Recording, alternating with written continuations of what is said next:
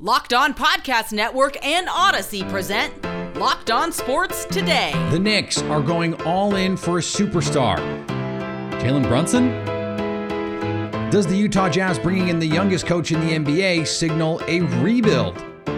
And why this version of the New York Yankees looks like the legendary Yankees of old. I'm Peter Bukowski, starting your day with the can't miss stories and biggest debates in sports. You're locked on sports today. Searching all major sports. Found. Let's start with the biggest story. First, it was a flurry of reports that had the Knicks all but certain to sign Jalen Brunson to a monster contract, the details of which, of course, cannot be legally hashed out at this point in the NBA offseason. Then it was the trade to clear cap space from the New York Knicks side. Nerlens Noel and Alec Burks, at least for the moment, going to Detroit could be part of a bigger project here for the Knicks to clear space to get more pieces theoretically moving forward. Joining me now, Alex Wolf from Locked On Knicks. And and Alex, I think at the core of this, the question that we have to have answered is why, if you're the Knicks, are you moving heaven and earth for Jalen Brunson in particular?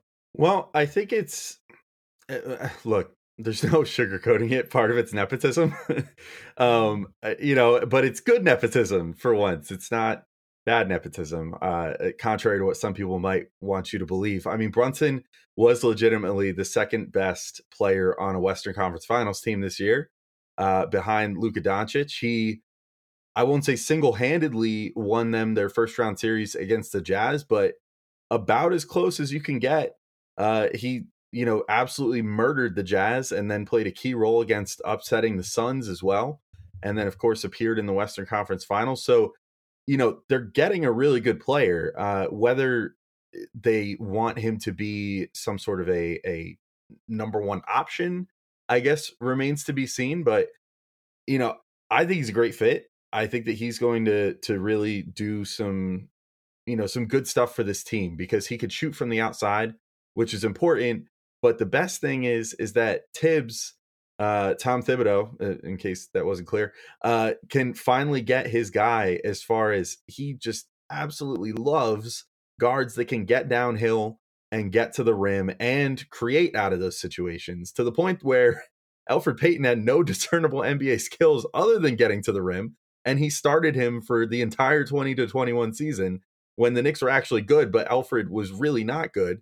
And then Alec Burks had the ability to, you know, get downhill and get to the rim, uh, but could only finish about 35% of the time in a place where most people shoot like 55%. Brunson is in the 60s at the rim, which is just fantastic. He's, I think, in the last two years, finished in the 92nd and 93rd percentile at the rim uh, among point guards. So he's like mm. the ideal Thibs player. Uh, so I, I, think if even if Thibs wasn't in the equation, I think Brunson is really useful. Thibs is probably like really really happy though because he's coming into this next season trying to save his job and he is getting a guard that is pretty much right in his wheelhouse as far as uh you know the skills that he covets in a lead guard. Quickly, for those who have not followed this closely, explain the nepotism part of this because I'm not sure everyone would be as up to date on the on the details of this. Why this is nepotism to, to be wanting and pursuing Jalen Brunson like this. Yeah, the the quick family tree of it all. Uh, Leon Rose runs the Knicks as the president of basketball operations. He was formerly the head of Creative Art- Artist Agency Basketball, abbreviated as CAA. That's what most people probably know. Um, he got into the business with Jalen Brunson's father as his first client way back in the 90s. Uh, Rick Brunson was his very first client. They both kind of took a chance on one another. Obviously, things worked out pretty well for Leon, especially. Uh, and so they they're they describe themselves as like family, almost like like brothers, sort of. It's not like father son because they're somewhat similar in age, but sort of like brothers. You know, the two of them, and thus Leon is sort of like an uncle to Jalen Brunson uh, in many ways, from what it seems like. It sounds like they've had Thanksgiving together and all kinds of other stuff. You know, more than your, your typical friendly uh, agent and player relationship. So yeah, that, that's where the whole nepotism thing comes from. Listen to Locked On Knicks as Alex and co host Gavin Shaw will have you covered every day on all things New York Knicks on every podcasting app, including Odyssey. Thanks for making Locked On Sports today your first listen. Coming up, the Utah Jazz have got their guy. From the people who invented healthy and tasty comes the latest gift to your taste buds. You've probably tried the amazing coconut brownie chunk Built Bar, my personal favorite. But your friends at Built Bar have given the coconut brownie chunk the Puffs treatment. That's right, the coconut brownie chunk Built Bar flavor you love in a deliciously chewy marshmallow covered in 100% real chocolate. These things are amazing and yet they're still good for you. Low calorie, low sugar, high protein, and of course, delicious. Coconut brownie chunk is going to be here for a limited time. They will be gone before you know it. So go to Built Bar now. I might it might be because I buy them all. So you better get going because you got to beat me to all these Built Bars. I'm going to stock my cabinets. They're going to go fast. The best part about Built Puffs, of course, they taste amazing, but you can eat them guilt free because they are good for you. Go to built.com and use promo code LOCKED15 to get 15% off your order. That's promo code LOCKED15 for 15% off at built.com. Now, here's what you need to be locked on today. In her first competitive match in 364 days, Serena Williams lost her first round match at Wimbledon to Harmony Tan. A dejected Williams told reporters she gave all she could for today. At some point, you have to be able to be okay with that, and that's all I can do, Williams said. I can't change time or anything, so that's all I could do on this particular day. When asked about retirement, Williams did little to dispel notions of her hanging it up by answering, I don't know. The 40 year old Williams, winner of 23 Grand Slam singles titles, hasn't played professionally since she was forced to retire early at the All England Club in 2021 with what was later diagnosed as a torn hamstring. She could retire right now. She's the GOAT. Doesn't matter. She never has to win another tennis match ever again. Suspensions have been handed down, and the brawl between the Angels and Mariners has officially been put in the rearview, right? No. Angels reliever Archie Bradley was placed on the injured list after fracturing a bone in his right elbow trying to climb the dugout railing during the brawl. Angels trainer said that Bradley will be out for at least a month before he can even start throwing again. The injury could ultimately cost Bradley multiple months of the season. And on the diamond last night, Matt Olson powered the Atlanta Braves to a road win over the Philadelphia Phillies. The Atlanta Braves get a, a, big series win to kick off their road trip, starting with the Philadelphia Phillies, going up against starter Zack Wheeler. Get some big home runs early from Travis d'Arnaud and Matt Olson. Phillies tie it up uh, late in the game, but Matt Olson strikes again with his second home run as he is starting to heat up for the Atlanta Braves. Travis d'Arnaud looking great in that second spot for the Braves. Also has a key RBI single in this game. Is another story you need to know. The Utah Jazz are closing in on a deal with Will Hardy, who would make him the youngest coach in the NBA at 34 years old. The Celtics assistant has ties to Danny Ainge in the front office and could bring in a new era of Jazz basketball if, in fact, this deal, as reports say, goes through. Joining me now from Locked On Jazz, the voice of the Utah Jazz, David Locke. And David, what would this hire signal about the direction this team is headed in? I'm not sure that it does signal anything on the direction. I think that those two things are probably easily tied together and understandably so, but I'm actually going to guess that they're mutually exclusive. Will Hardy's been a hot name in the coaching circles for some time. He interviewed for Sacramento, he's interviewed for other jobs. Um, he has the George Gregg Popovich pixie dust over him from his time in San Antonio. Has been with USA Basketball.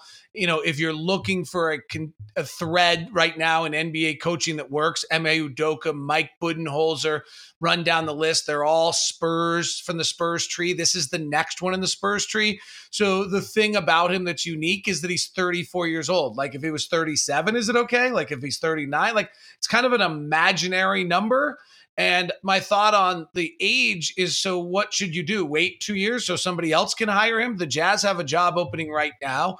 This is the next one in the list of Popovich coaches, Quin Snyder, Mike Budenholzer, I already mentioned, uh, Ime Udoka. There's there's plenty others, and and so he's the hire made by Danny Ainge. Ainge has done this twice before. He hired Doc Rivers, who lasted for eight years. He hired Brad Stevens, which was a surprise hire. It lasted eight years. Doc was a surprise at the time. He had been fired by Orlando and was not thought of very highly, went on to win a championship. So the Jazz are hoping that Danny Ainge has hit it for a third time. You mentioned this Gregg Popovich tree. Quin Snyder closely connected to Gregg Popovich. There are, you know, rumors and speculation that if if Gregg Popovich were to step away, that could be Quin Snyder's next destination. So, what are the Jazz getting that they didn't have in Quin Snyder? So, I mean, I think Quin Snyder's the one who stepped away, so I'm not sure the Jazz wanted something that they didn't have in, you know, Quin Snyder or or the way it was said, right? They might they might be getting a something similar in some ways. It's you know, there's you can't can't find a lot of quotes from Will Hardy. Assistant coaches aren't quoted a great deal. Um, I've dealt with him a little bit over the summer leagues over the years when he was the Spurs head coach in summer league. That's the extent of his head coaching experience. But he talked a lot in some of his quotes about you know Gregg Popovich. You've got to get over yourself. You can't take yourself so seriously. It's about the team. It's not about you. And I think you saw what the Jazz probably are hoping they're going to get is you saw a Boston team that didn't move the ball at all, was completely selfish, and seemed broken a year ago. They were 500. And Ime Udoka took over. Will Hardy was the number one assistant. He came with him from San Antonio. And all as the year went on, they moved the ball. They started to play team basketball. They played with a lot more player movement and ball movement. And the Jazz need to do the same thing next year. So Will Hardy, if he does come in, you go through the interview process with Danny Ainge and and the brain trust there. Do you have to sell him on the vision for the future, or are you bringing him in with his vision for the future? I think it's still going to be Danny Ainges and Ryan Smith, the Jazz owner. And, you know, one thing on the 34 year old hire, the Jazz owner is particularly young and has sold a company for $6 billion. I just have a sneaking suspicion that Ryan Smith doesn't think you have to be 45 years old or 55 years old or 65 years old to be successful in this world, or that you have to have a great deal of experience. He built a company from the bottom up and sold it to SAP for, you know, goobles and gobbles of money, and it allowed him to buy his favorite favorite basketball team from when he was a kid. So it's you know it probably from for him, it, it's not surprising that somebody at 34 is capable. In regards to vision, I think it's Danny Ainge's vision and where the team's going. Obviously, the Jazz have two of the top 20 players in the NBA in Rudy Gobert and Donovan Mitchell. They're the only two player, two of the top 20 players in the NBA that seem to be you know, at least rumored to be available. And so the Jazz are still in the middle of every conversation that's leading into this free agency period that's upcoming. Check out Locked On Jazz on your favorite podcast app, including the Odyssey app. Jazz play by play voice David Locke will keep you locked in to what is sure to be a busy offseason for the Jazz. Coming up, the New York Yankees are classically good. Here's what to look for on Bet Online, your number one spot for all your gambling needs. Let's look at some way too early NBA MVP odds. Luka Doncic plus 425, Joel Embiid plus 650. Giannis Antetokounmpo plus 750. Kevin Durant 10 to 1. Steph Curry 10 to 1. Nikola Jokic 11 to 1. Ja Morant. I like this one. It's juicy. 11 to 1. Bet online where the game starts. The Yankees beat the A's last night 2 to 1, but that's not surprising because the Yankees have been the best team in baseball this season. In fact, their run differential is 20 better than any team in the league. They have more wins at home than any team in the league by an absolute country mile, a Manhattan mile. Can we do that? Is that okay? Joining me now from a Locked On Yankees, Stacey Gotsulias. And, and Stacey, I'm going to start here. How surprised are you that this version of the Yankees has looked like, frankly, the old version of the Yankees? Yes, I'm very surprised. I didn't expect this at all. Um, and I still I'm still sort of waiting for the other shoe to drop. I don't feel comfortable. And that's funny saying that because I was 24 in 1998. I remember 1998 happening and I'm just not comfortable. I'm not at all. you do realize that that Mets fans are going to go, wait, that's our job. That's our thing in New York. We're, we're the ones that, that don't get to feel comfortable here. You're the Yankees. Yeah, I know. I'm one of those weird Yankee fans that doesn't get too cocky too soon. I might be one of the only ones, actually, now that I'm thinking about it. I was just going to say that. So, okay. So last year's team versus this year's team, materially, I would say not so different. So, what has been the key for this year's version? They're playing better in every facet, but not at the same time all the time and they mm. seem to be, you know, they'll have strong defense and pitching in a game, or the offense will bail out the pitching if the pitching doesn't do well, or the starter, like Jordan Montgomery the other day, gives up five runs, but still lasts six and two thirds, rests the bullpen. They get to use Albert Abreu instead of using anyone else, and then the Yankees go on to score six runs in an inning, and it's just all up and down the roster, even though there are some guys that aren't doing that great, everyone else backs them up. And it's just a different feeling. There's no prolonged losing streaks, obviously, because they've only lost 20 games, but they'll lose two in a row and then they'll start winning again, which is exactly what happened this past weekend with the Astros. So it's completely different. And I've been saying that for a good month and a half on my show that this just feels different than last year and they're doing things different, even with mostly the same guys. But yeah, it's just a strange, different feeling watching this team right now. It is a team that that we traditionally think of as a power hitting team. The Bronx Bombers moniker certainly applies when you have guys like Aaron Judge. But at the same time, Gerrit Cole has an ERA under three. Nestor Cortes has an ERA under three. They have been able to get high quality pitching from this team as well. And so, how how sustainable do you think the way that they've been winning to this point in the season is going forward? And most importantly, right in the postseason, right? I think the big key for them, and I don't want to jinx them by saying this, is their health because they've lost some key players. They lost Chad Green for the season. They've been without Aroldis Chapman, although personally that's actually been pretty good because Clay Holmes has emerged as the closer. Jonathan Loáisiga has been out a long time, but hitting wise, they haven't missed anyone really. And I would like for it to be sustainable. Um, the pitching kind of dipped a little bit after that really strong run where all the starters had starts where they were nearly pitching no hitters. And they kind of came back to earth a little bit. But as you said, there are that starting rotation, they're all under three and a half ERA with a few of them under three and closer to two. And it's just, it's amazing to watch. Uh, by the way, Clay Holmes has given up two more earned runs than you and I, Stacey. Just so so people out there understand, yeah. um, that's really good. If something is going to trip them up between now and let's say mid October, what is that thing? Hmm. I would say the injury bug, but it hasn't hit hmm. them yet. It really hasn't. Um, this was their their tough stretch. It started June 14th. It goes until July 4th. No break. Rays, Jays, Rays, Astros, A's. Okay, the A's are bad, but it's just such a long stretch of nonstop playing and they're passing the test. I was worried about that and I said it on my show, but they've passed it with flying colors. Check out Locked On Yankees everywhere you get your podcasts, including and especially the Odyssey app. Stacey and her co-host Abby Mastracco bring you the daily movements of the New York Yankees, whether they be good or bad. And finally, Brooks Koepka didn't agree to join the LIV Invitational Series until after the US Open. This per Brooks Koepka, the same guy who said in February, somebody will sell out and go for it, has sold out and gone for it with the LIV Series. My opinion changed. That's it, Koepka said in a news conference before the LIV Series first event in the US. Okay, Brooks, this is the definition of a sure Jan moment. Brooks also tried to tell us he had only decided the day he scrubbed his social media of any affiliation with the PGA Tour that it all came together that quickly. He cannot possibly think we are that stupid.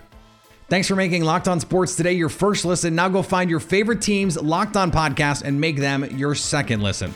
Coming up tomorrow, who will be the first to strike as we enter the thick of baseball's trade season? So at least until tomorrow, stay locked on sports today.